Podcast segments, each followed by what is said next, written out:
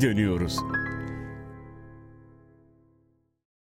Geri dönüyoruzdan yeniden merhaba. Ben Mahir Ünsal Eriş ve sevgili hocam Töre Sivrioğlu ile bugün yine geri dönmek, geriye bakmak, geçmişi konuşmak, tarihi kültürü konuşmak için buluştuk. Hocam merhaba nasılsın?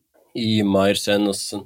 İyiyim ben de hemen konuya giriyorum. Bugün biraz İran konuşalım istersen. Fakat İran deyince bugün gözümüzün önüne gelen harita sadece İran'ı tarif etmek için yeterli gelmeyecektir. İran tarihin ilk kıtalar arası büyük imparatorluğunun da kurucusu olması hasebiyle aslında bugünkü coğrafi alanı tarihte imparatorluk olan İran'a kıyasla çok küçük küçük küçük bir parçayı kapsıyor. Şimdi İranlıların tarihini nereden başlatmak lazım? Önce çok basit olarak bunu sormak istiyorum. Böyle soru soru ilerleyelim. İranlıların tarihi nereden başlatırız? Şimdi bu İranlılardan kastımız yani Perslerse bunların tarihi Asur kayıtlarında milattan önce 830'larda ilk kez Asurlar kendi doğularında yani Zagros dağlarında iki kabileden bahsediyorlar. Biri Parsa kabilesi, öbürü de Mada kabilesi yani Medler ve Persler. Yani Medler ve Persler. Evet. Aynen. Yani Asur kayıtlarında ilk defa tarihe geçiyorlar. Yani kendi kayıtlarıyla değil hani bir protohistoria konuşmuştuk ya daha önce. Dinleyenler hatırlayacaktır. Hı hı. İranlılar da kendi belgelerinden önce önce Asurların belgelerinde ortaya çıkıyorlar.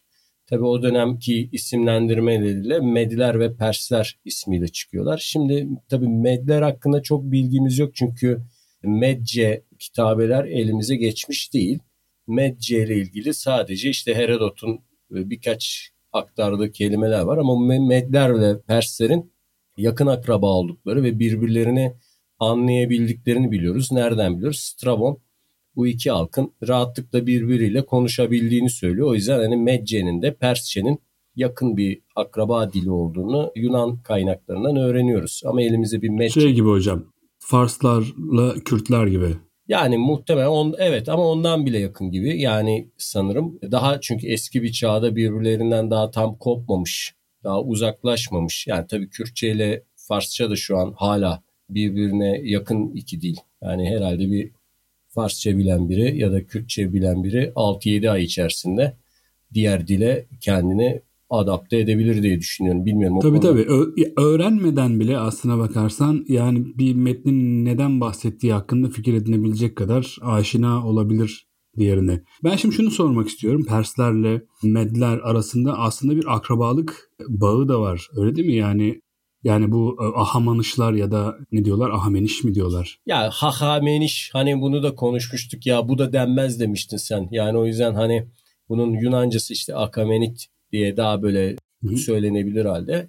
Dediğin doğru akrabalar yani şey aile de akraba. Hani yönetici evet, aile evet. kız alıp kız verme hani bu ilk işte Pers hükümdarı Kuraş ya da Yunanca adıyla Kiros işte mesela Medlerin damadı mıydı neydi öyle hatırlıyorum öyle bir şey olması lazım.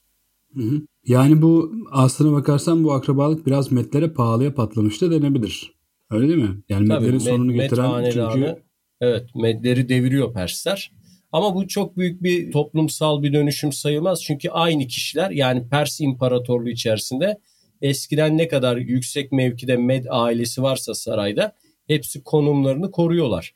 Yani böyle Medler yok olup gitme yerine Pers sarayı içerisinde hükümdarlığı için eriyorlar. Hatta bu yüzden sen de iyi bilirsin. Bizanslılar, Romalılar çok uzun yüzyıllar boyunca Pers İmparatorluğunu aynı zamanda Med İmparatorluğu olarak da isimlendiriyorlar. Örneğin bu Prokopios yani milattan sonra 530'larda 40'larda bile İran'la yapılan savaşlarda hala İranlılar için Medler diyor. Medlere karşı savaştık diyor. Medya adı, Med adı bin yıl sonra bile hala Persler için ve İranlılar için kullanılan bir isim. Yani Yunanlılar da arada çok büyük bir fark olduğunu düşünmüyorlar.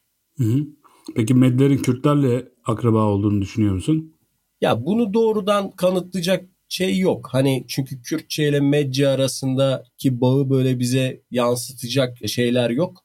Doğrudan belgeler yok.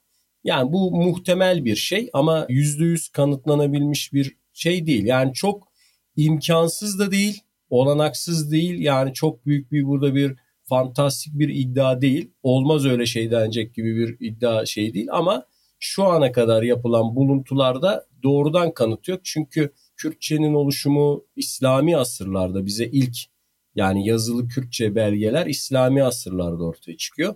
Medce ise işte milattan önce 600'lerden kalan bazı 500'lerden kalan dolaylı bilgiler var. Arada bir bin yıllık boşluk var. O bin yıllık boşlukla ilgili belgeler bulunursa eğer şey çıkabilir. Yani böyle bir bağ çıkabilir. Ama şu var tabii yani akraba oldukları kesin. Yani Medce ile Persçe nasıl akrabalığı kesinse Kürtçenin de bu ailenin bir parçası yok. Ama bu akrabalık şöyle hani Medce ve Kürtçe dede torun mu yoksa bir amca yeğen mi? Yani tartışılması Hı. gereken şey bu. Yani ya o ya Hı. o ikisinden biri. Amca yeğen analojisiyle çok harika izah ettiğini düşünüyorum. Şimdi şeyi soracağım sana. Şimdi bu yani Ahamanışlar ya da Ahamenişler ya da Akamenitler aslında bizim Pers İmparatorluğu dediğimiz şey bu Ahameniş hanedanı. Yanlış mıyım? Yani bu e, bütün e, cihan padişahı olan bu işte bütün bu üç kıtaya e, nam ve korku salan işte Kiros gibi, Darius gibi e, o büyük imparatorların hepsi aslında Hamaniş Hanedanı'nın bir e, mensubu. Yanlış mıyım? Biraz yani, bize bunlardan bahsetsene. Şimdi Doğu geleneğinde biliyorsun devletin kurucusu hanedanın atası devletin adını aldığı kişi oluyor. Bizim işte Osmanlılar gibi işte Selçukiler, Selçuklular gibi falan. Batılılar ise yani Avrupalı tarihçiler genelde devletin kurucusunu bir ülkenin adı olarak belirleme konusunda biraz imtina ediyorlar bundan. Onlar daha çok yöresel isimler veriyorlar. Yani doğuda bu hanedana işte Hakamenişler ya da Akamenitler neyse işte ata kültünden gelen isim verilirken Yunan Romalı yazarlar daha çok coğrafi adı merkeze almışlar ve Persler demişler. İşte Pers bölgesi işte bugün yani modern Fars eyaleti hala işte o yani sen belki onu anlatmak istersin. P sesinin tarihsel olarak Farsçada P, F'ye dönüşmesi, P'den F'ye geçişte Pars yerine şimdi ne diyoruz? Fars diyoruz. Ya da ne bileyim işte Paradeisos kelimesine işte Firdevs diyoruz. E, yani eski Persçedeki P sesleri şimdiki Farsçada F'ye dönüşmüş. İşte Fars bölgesinden geldiği için bunların merkezleri işte Persepolis kenti, merkezi kentleri, Pasargat falan. Ben de Pasargat'ın önünden geçip 5 kilometre önünden geçip Pasarga'da uğramayan biriyim bu arada. Öyle bir e, acı itirafta bulunayım. Yani o da enteresan. Yunanlılar, Romalılar bölgeye dayanarak isim veriyorlar. Doğu geleneği ise işte hanedana, ataya, atadan gelen aileye dayanarak isim veriyor. İkisi de geçerli, ikisi de doğru. Evet hocam bu biliyorsun Avrupa'da, Doğu'da yani dükkan adlarında, şirket adlarında falan filan da çok şeydir, göze çarpan bir şeydir yani.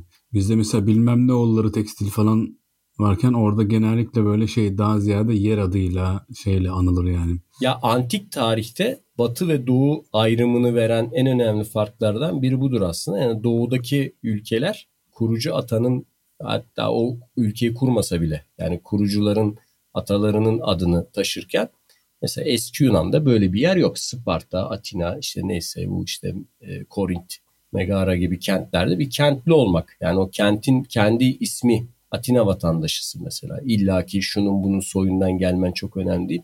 Ya da Roma. Roma'nın işte resmi adı ne? Hani strateji oyunları oynayanlar bilir. Spükür yazar ya. Yani Senatus Populus Roma yani Roma halkının senatosu. Resmi adı bu devletin. Yani tamam gene hani Roma kentinin kurucusu bir Romulus ama biz Romulus'un soyundanız dan çok Romalı olmak orada, kentli olmak, o coğrafyayla olan, kentle olan bağ daha önemli. İl, aileler değişebilir ki neticeden Romulus'un soyu Roma'yı bir süre yönetti kraliyet ailesi olarak ama işte 509 yılında milattan önce devrildi onlar. Hatta daha önce devrilmişlerdi. Etrüs krallar geçmişti. Yani aileler gelip geçicidir, Roma kalıcıdır. Orada kalıcı olan Roma'dır. Roma askeri savaşa Roma için diye gider. Ama doğuda tabii bir hanedan şeyi yani hanedan önemli. Hanedanın e, matbususun. Nesin? işte reayasısın. Yani Perslerde de böyle. Bir ailenin şeysin, tebaasısın Persler. Hocam Büyük İskender'in yani neredeyse atını Indus ırmağına kadar sürdüğü çağ gelene dek Persler eski dünyanın bilinen bütün uygarlık merkezlerini ele geçirmişlerdi. Evet, üç kıtaya yayılmışlardı Bir tanıdık Ve bir... bu üç kıtadaki bütün uygarlık merkezlerini ele geçirmişler. Evet. Yani bunun içinde Asur Babil'de var, Yunan Mısır'da hariç. var, Yunan yani Yunan Yunanistan hariç yani kıta Yunanistan'ı oraya da neredeyse ele geçiriyorlardı. Evet. Hani ama Trakya'yı biliyorsun- geçirmişler en azından. Hı? Ya geçirmişler ama tutunamamışlar. Yani yıkıp geri dönmüşler. Çünkü orada hani bu edebiyatlara, sinemalara vesile olan işte 300 Spartalı'nın direnişi, ne bileyim işte Leonidas gibi o şey kralların ya da işte Salamis Deniz Savaşı gibi. Yani Yunanlar e, beklenmedik bir direniş sergiliyorlar ve Pers ordusu Yunanistan'da aslında kazanması %100 görülen e, savaşlar dizisinden yenilgiyle çıkıyor. O da tabii Hı hı. enteresan bir şey yani küçücük Yunanistan'ın e, büyük Pers gücüne direnişi de yani biraz tabii Batılılar buradan büyük efsaneler çıkartırlar. O ayrı konu ama direniş de doğru. Yani küçük bir Yunanistan.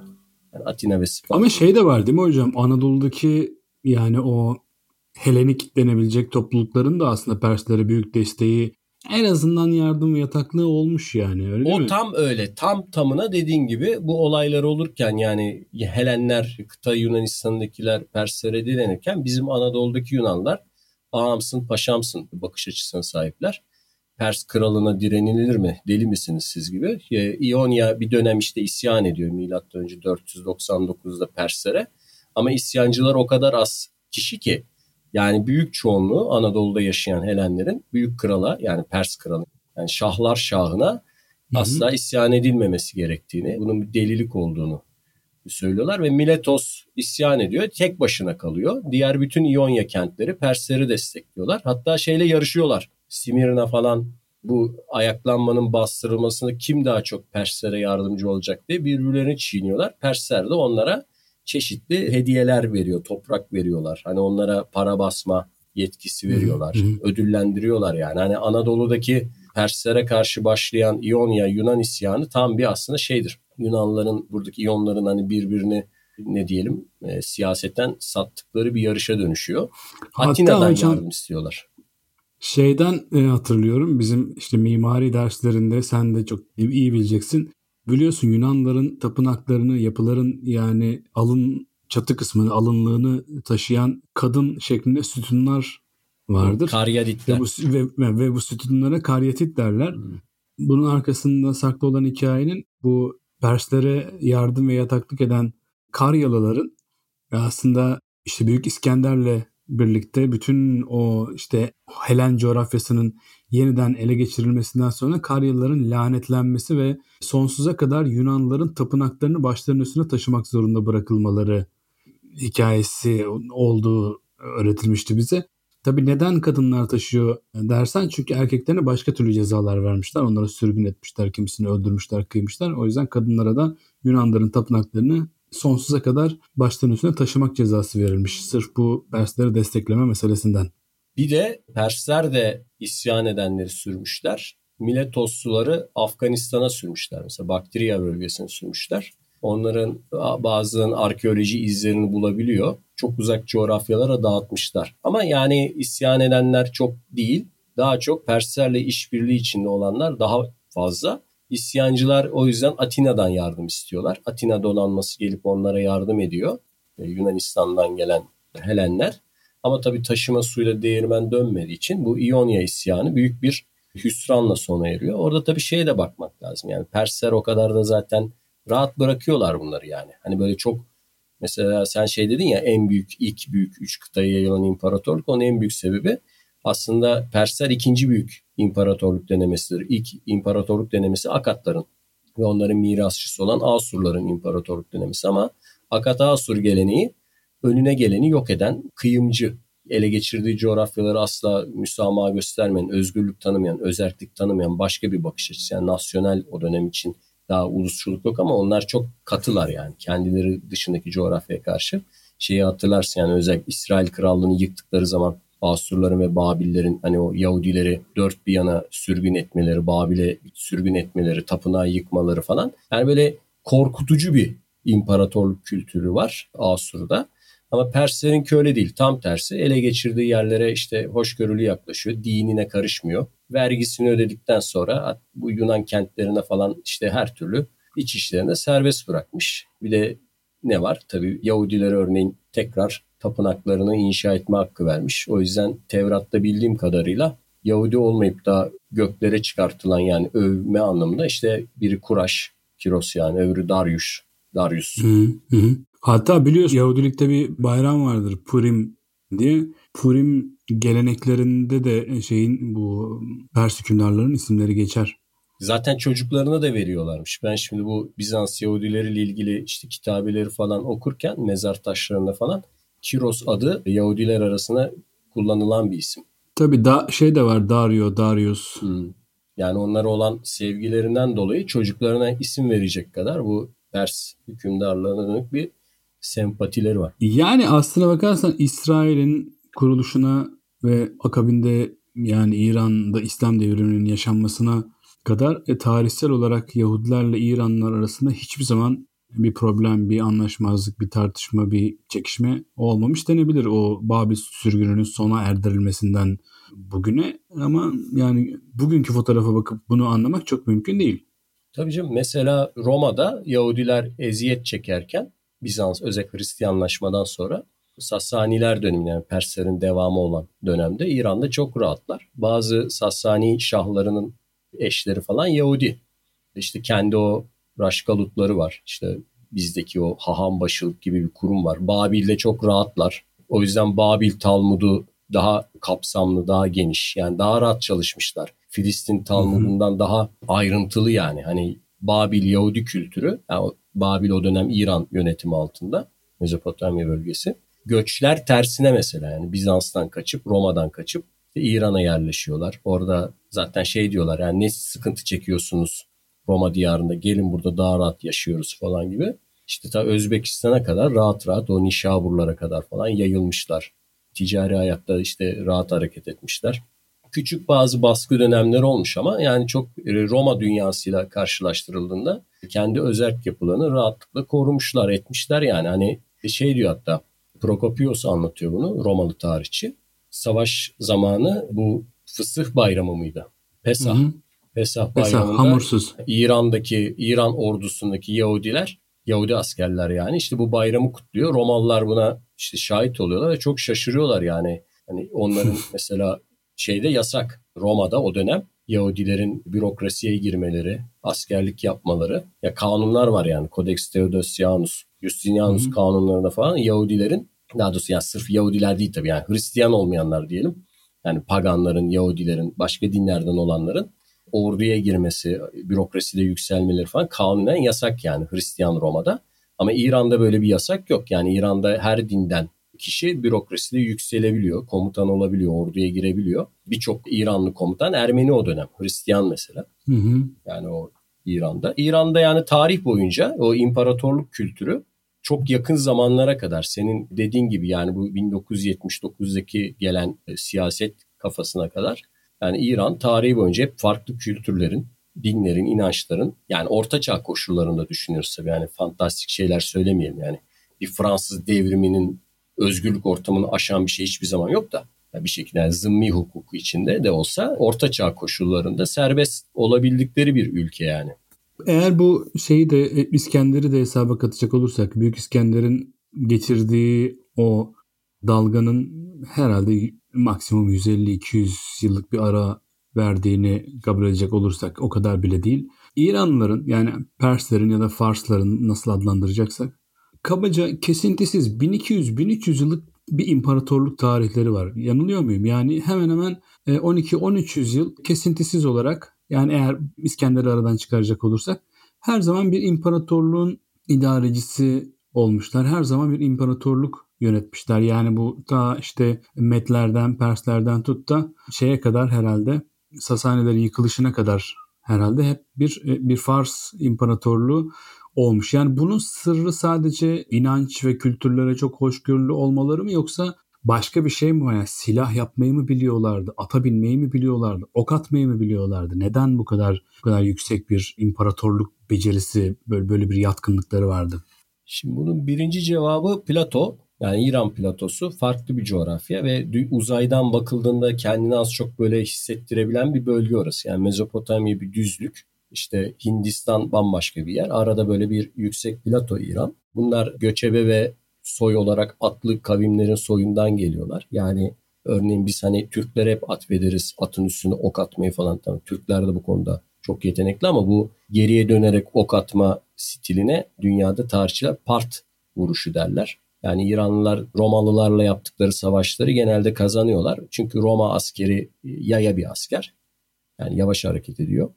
Ama İran askeri süvari ve okla e, yayla savaşıyor. Yani hareketli yani mobilize çok da. Genelde bu meşhur bir Urfa'da yaptıkları bir savaş var. Karahaya Savaşı diye. Romalıların tarihte aldıkları en büyük yeniliğilerden biridir o. Krasus'tu galiba Roma ordusunun komutanı.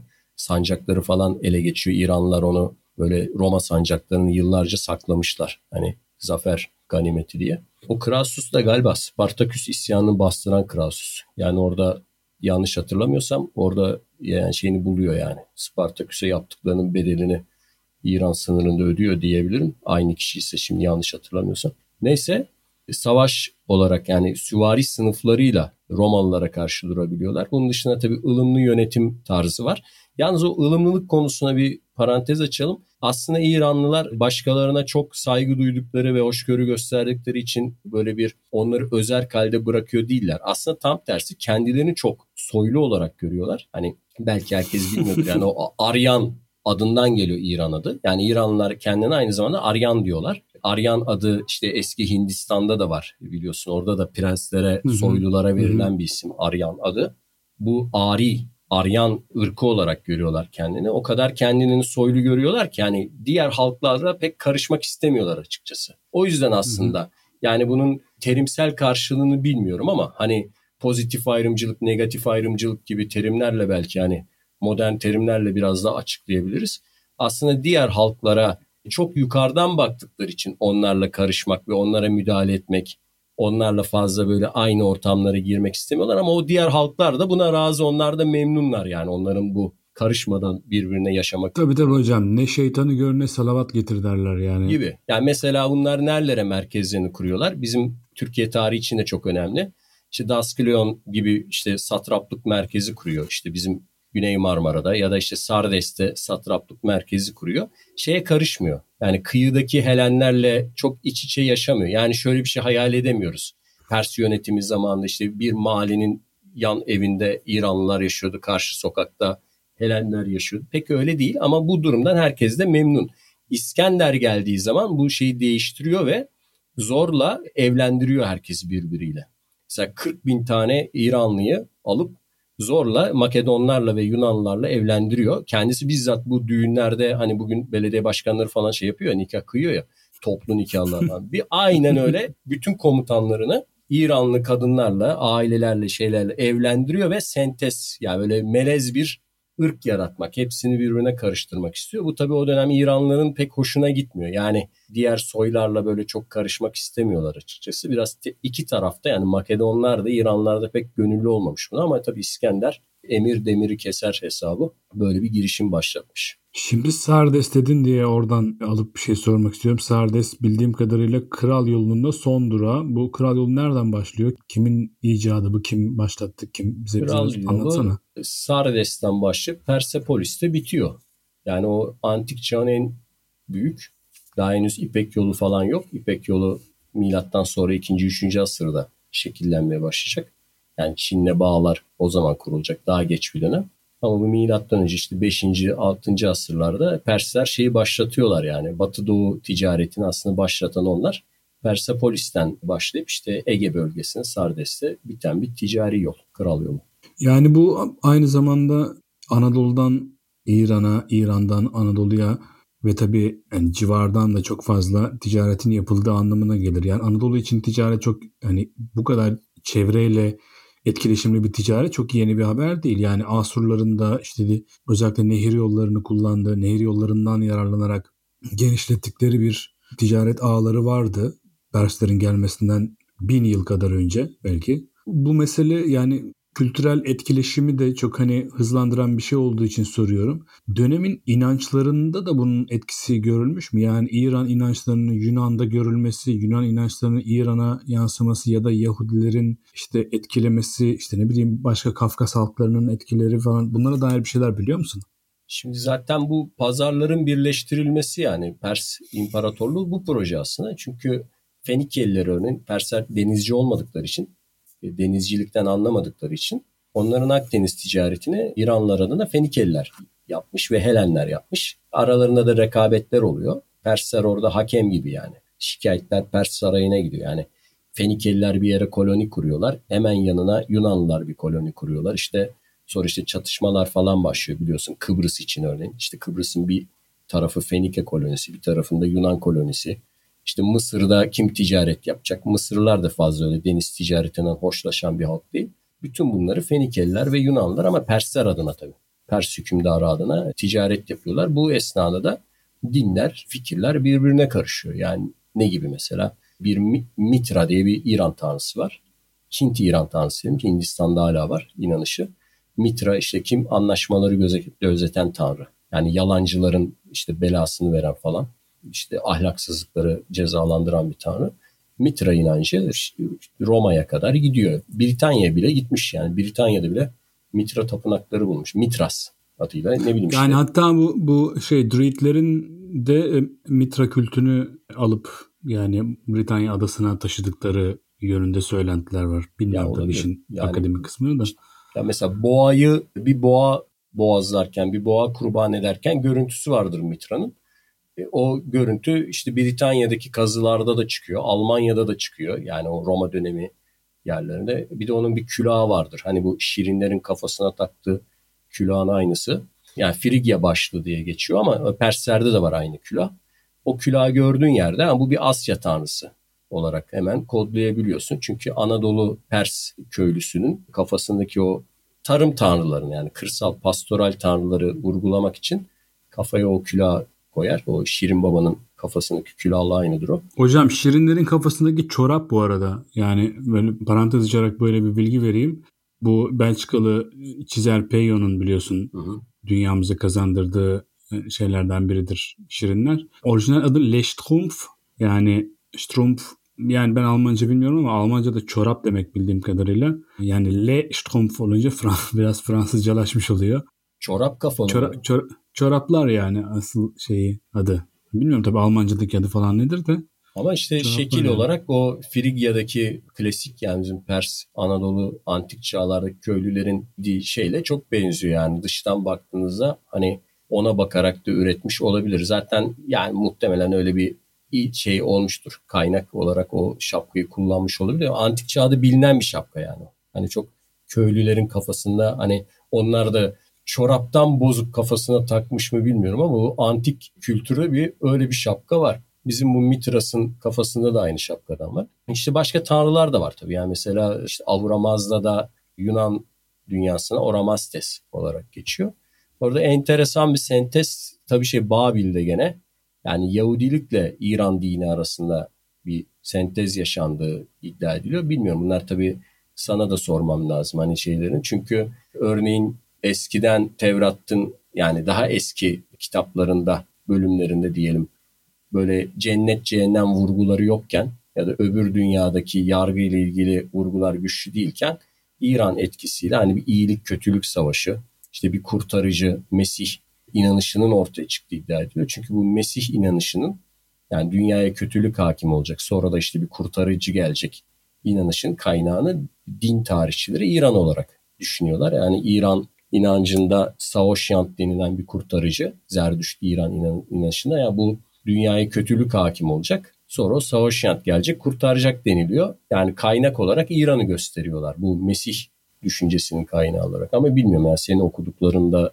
benzer şeyler var mı yok mu? Yok hocam ben yani bilmiyorum. Ayrıca buna hani cevap verebilecek durumda da değilim yani bu konuda pek bilgim yok. Ama sana danışmak istediğim başka bir şey var. Şimdi bu Pers İmparatorluğu'nun güç ve etki alanının daha iyi anlaşılması açısından soruyorum bunu. Yani açıp şöyle bir Pers İmparatorluğu yazıp Google'a herhangi bir haritaya baktığında zaten yani coğrafi etki alanı çok dikkat çekici bir şekilde hani gözüne çarpıyor ama ben biraz daha böyle hani kültürel ve politik etkisinin anlaşılması açısından soruyorum. Yani Mısır'a da el atıyor ve Mısır'ı da ele geçiriyor Persler.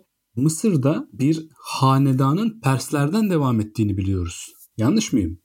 Ya satraplık olarak yönetiyorlar. Yani satrap dediğimiz yani mutlaka bilenler vardır. Bölge valileri yani büyük coğrafya valileri var. Yani o hanedan yani olarak değil de vali olarak Mısır'ı yönetiyorlar. Sonra Perslerin zaten İskender geldiği zaman o Mısır'a da girdi.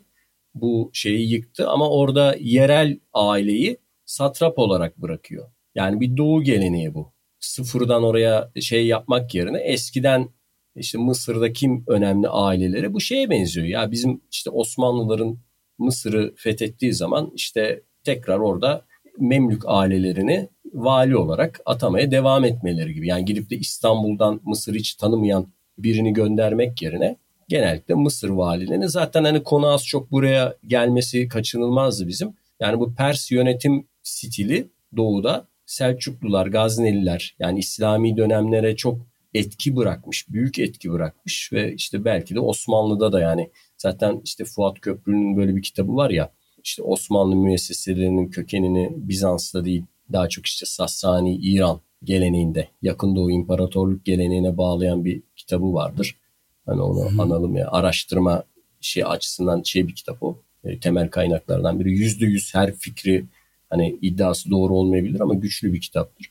Yani bu yönetim tarzı olarak işte kendi yöresinden seçtiği valilerle belli bölgeleri idare etme geleneği yani işte Selçuklularda, Gaznelilerde yani İslam devletlerinde de var. Yani İran devlet geleneği İslami çağlarda neredeyse büyük ölçüde değiştirilmeden kopyalanmış ve uyarlanmış diyebiliriz. Yani bunun tabii çok kanıtı var. Mesela bizim işte devlet teşkilatında yani Türk İslam devletlerinin devlet teşkilatına baktığımız zaman terimlerin hemen hemen hepsi bir şekilde Farsçadan geçmiş gibi değil mi? Hani hmm. mesela işte vezir gibi ne bileyim. Divan gibi. Divan gibi. Sonra bu sonu darla biten işte dar hani Farsça'da. Defter dar. Ya işte defter mühür dar, dar, alem dar, mühür dar, çeşit şu dar, bu dar.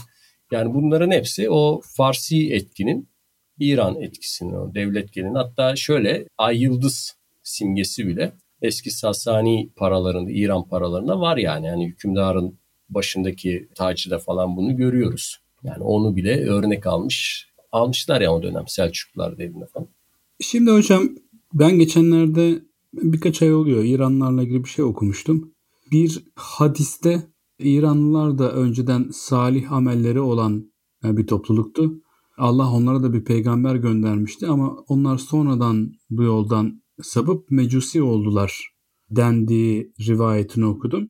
O günden sonra yani binden fazla hadis okudum, karıştırdım. Fakat böyle bir hadis bulamadım. Yani bu hadisin geçerliliği olmayabilir, tamamen uydurma olabilir. Yani sahih hadisler arasında da bulamadım.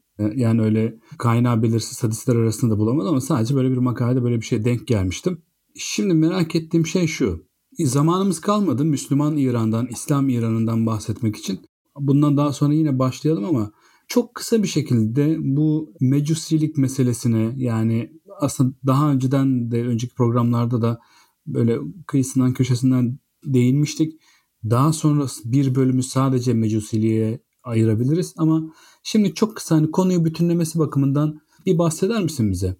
Buna çok komik bir olayla başlayayım. Geçen bir öğrencinin çalışmasında Zerdüş peygamber adı geçti. Zerdüş peygamberden bahsederken danışman hocası bu öğrencinin Zerdüş peygamber değildik diye şey yapmış. Hani bir not düşmüş. Hani bunu değiştirin gibi. Halbuki herhalde en uygun terim Zerdüşt için peygamberdir. Çünkü senin de bildiğin gibi bir kere peygamber Arapça bir sözcük değil, bir kere Farsça bir sözcük. İşte haber taşıyan. Ayrıca haber getiren. Haber, haber getiren. getiren. Payam, payam, peygam kökünden geliyor. Ee, yani Zerdüşt için söylenebilecek en doğru terim peygamberdir yani aslında doğru olan. Çünkü bunun Arapçası hani bilindiği üzere Resul ya da Nebi böyle şeyler yaşanıyor. Yani Orta Çağ'da Zerdüşt'ün hak dini tebliğ eden bir peygamber olduğu iddiası İranlı Müslümanlarca sıkça tekrarlanmış. Yani örneğin Şehristani'nin onun hani meşhur eseri vardır ya Milal ve Nihal. orada örneğin Zerdüştü bir hak din yayıcı bir peygamber olarak yani işte o işte İbrahim'den beri gelen gelenin bir parçası olarak kabul eder. Genelde işte Samaniler, Bühveyoğulları gibi İrani Müslüman yani İran kökenli Müslüman hanedanlar Zerdüşt'te her zaman şey mertebesine çıkarmışlar. Ama Arap geleneğinde tabii bu yok. Yani bu genellikle Müslüman İranlıların Zerdüşt'ü peygamberler silsilesine yükseltme çabası var. Araplarda ise böyle bir çaba yok. O hadis de muhtemelen İranlı Müslümanlar tarafından hani üretilmiş ya da sahiplenilmiş bir hadis olabilir. Onun altında da hani kendi eski peygamberlerini İslami kültür içinde yaşatma ve e, var etme çabası olabilir. Hocam bu meseleye aslında daha uzun uzun eğilmek istediğim için kısa kesme endişeni anlıyorum ve müdahale etmiyorum. Lütfen bu sohbet hiç yaşanmamışçasına, bu e, mecusilik konusu hiç yaşanmamışçasına bu konuya yeniden dönelim. Yeniden İran konuşalım. Hatta İslamiyet sonrası İran'ı da konuşalım. Günümüz İran'ı da konuşalım. Yani İran'ın güncel siyasetini değilse de güncel hayatını, güncel halini bir konuşalım istiyorum. Fakat bu haftalık süremizi doldurduk. Önümüzdeki hafta hangi konuyla bir araya geliriz bilmiyorum. Belki yine hakikaten İran konuşmaya devam ederiz. Belki başka bir şeyle geliriz. Biraz eğlenceli şeyler mi konuşsak acaba? Yine çizgi romanlar, klasik müzikler, işte ne bileyim daha popüler kültürle ilgili bir şeyler mi konuşsak? Bunları oturalım konuşalım, haber verelim. Klasik müzik konuşalım bir. Ben de istiyorum hocam ama yani benim klasik müzik bilgim baroktan sonrası için biraz zayıftır. Yani ama sana barok konuşursak eşlik ederim. Yoksa seni konuştururuz yani. Teşekkür ederim hocam. İran'la ilgili özellikle Pers dünyası ile ilgili benim için aydınlatıcı bir buluşma oldu. Bundan sonrasını da muhakkak devam edelim istiyorum. Neler söyleyeceksin gider ayak? Yani ya şeyleri özetledik zaten. İlk giriş için güzel oldu. Bu İran'ın orta çağ ve günümüze doğru uzanan macerası ile ilgili bir iki program daha yaparız. Önermek istediğim bir kitap var mı hocam? İran tarihiyle ilgili yani klasik dönemleriyle ilgili Weishofer'in bir kitabı vardı.